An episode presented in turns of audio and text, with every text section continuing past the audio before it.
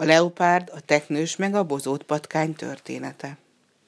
Valamikor réges-régen szörnyű éhínség tört a vidékre.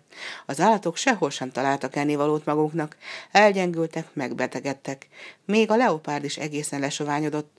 Most borzalmas zsarnokságának sem látta semmi hasznát, hiába jött akkoriban szokásába, hogy könyörtelenül felfalta a szerencsétlen tiltakozó állatok öreg beteg anyját, nagyanyját. Egyedül a teknős családja maradt kövér. Rajtuk nyoma sem látszott a nélkülözésnek. A legenda szerint a leopárd valamikor az éhínség első napjaiban elkapta és megette a teknős anyját. A teknős szörnyű haragra gerjedt, és elhatározta, hogy az első adandó alkalommal bosszút áll a leopárdon. Az eszes teknősnek az volt a titka, hogy egyszer kis halastóra bukkant az erdő közepén. Azóta minden reggel a tóhoz lopózott, könnyűszerrel kifogott pár halat, és így történhetett, hogy neki és családjának soha nem kellett éheznie. Egy szép napon a leopárd összetalálkozott a teknőssel, hát látja milyen kövér a páncélos. A leopárdnak kopogott a szem az éjségtől, egészen le volt már soványodva.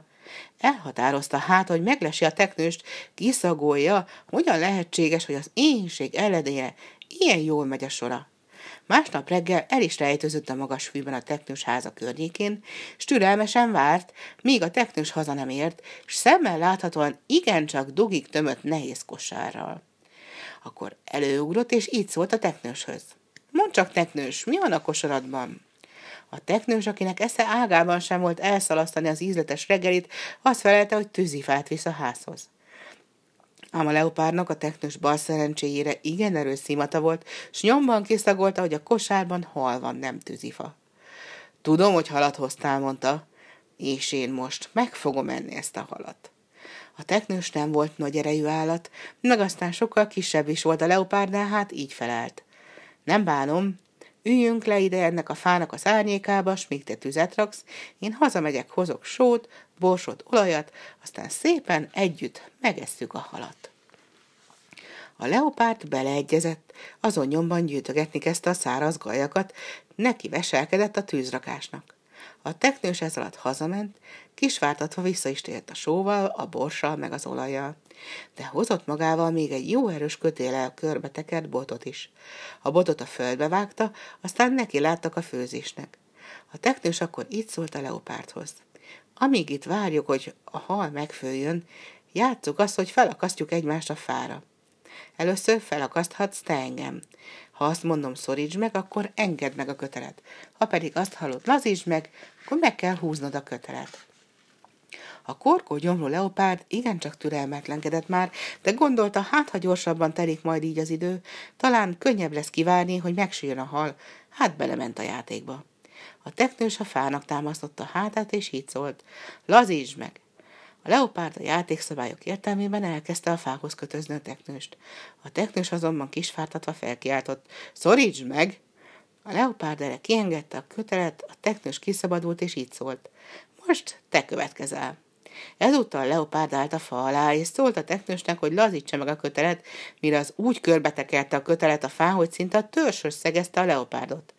Akkor a leopárd azt mondta, hogy szoríts meg! Ám a teknős ahelyett, hogy ezután is a fordított szabályok szerint játszott volna, egyre gyorsabban szaladt körbe-körbe a leopárd körül, folyvást ügyelve, nehogy a vadállat karmaival elérje őt.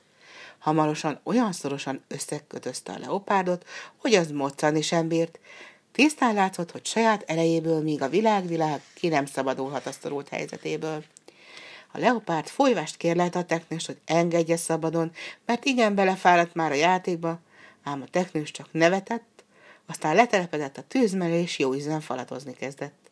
Mikor jól lakott, a maradék halat félretette a családjának, s már indulni készült, de előtte még odaszólt a leopárdnak. Felfaltad az édesanyámat, most a halat is elvetted volna tőlem. Bolond volnék szabadon engedni téged. Inkább hagylak itt elpusztulni.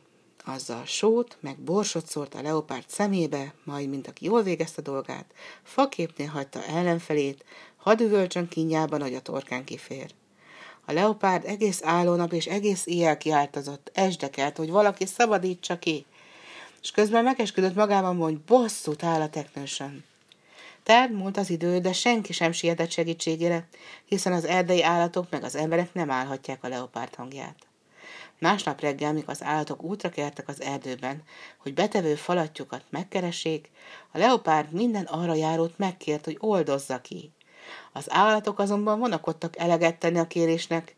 Tudták jól, hogy ha megteszik, amit a leopárd kér, a fenevad rögvest megöli és felfalja őket. Végül arra ment a pozót patkány is. Mikor látta, hogy a leopárd fellóg a fán, odalépett hozzá, és megkérdezte, mi történt. A leopárd elmondta, hogy a szoríts meg lazíts meg játékot játszott a teknőssel, de a teknős felkötötte őt, és ott hagyta elpusztulni. Aztán a leopárd megkérte a bozót patkányt, hogy éles fogával rágja szét a kötelet.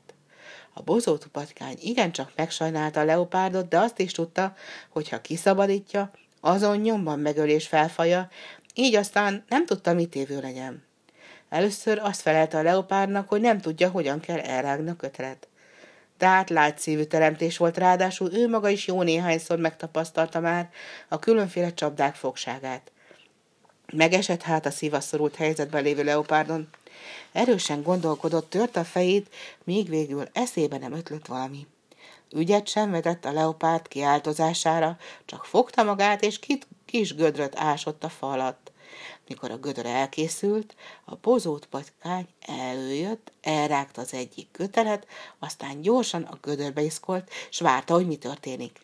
Hát a teknős olyan szorosan megkötözte a leopárdot, hogy a kötél így még nem engedett. Hiába rukkapált eszeveszetten a leopárd. Mikor a bozót patkány látta, hogy nem fenyegeti vész, megint előbújt, és óvatosan elhalapta a következő kötelet is. Aztán akárcsak az első alkalommal iszkolt vissza a gödörbe. De erre sem történt semmi. Így aztán a bozót patkány az egyik kötelet rágta a másik után, míg a leopárd ki nem szabadult. A leopárdnak már szörnyen mardosta az éjség a gyomrát, ahelyett, hogy hálásan megköszönte volna a bozót patkánynak a segítséget, abban a szempillantásban, hogy kiszabadult, rögtön a kis állatka után kapott. De elvétette a csapást, és a bozót patkánynak sikerült bemenekülni a lyukba. Csak szegény nem volt elég fürge, s a leopárd éles karma végig hasította a hátát. Élete végéig magán viselte a hálátlan fenevad kezenyomát. Attól a naptól fogva a bozót patkányok hátán fehér csíkok húzódnak végig. A leopárd karmának nyomai.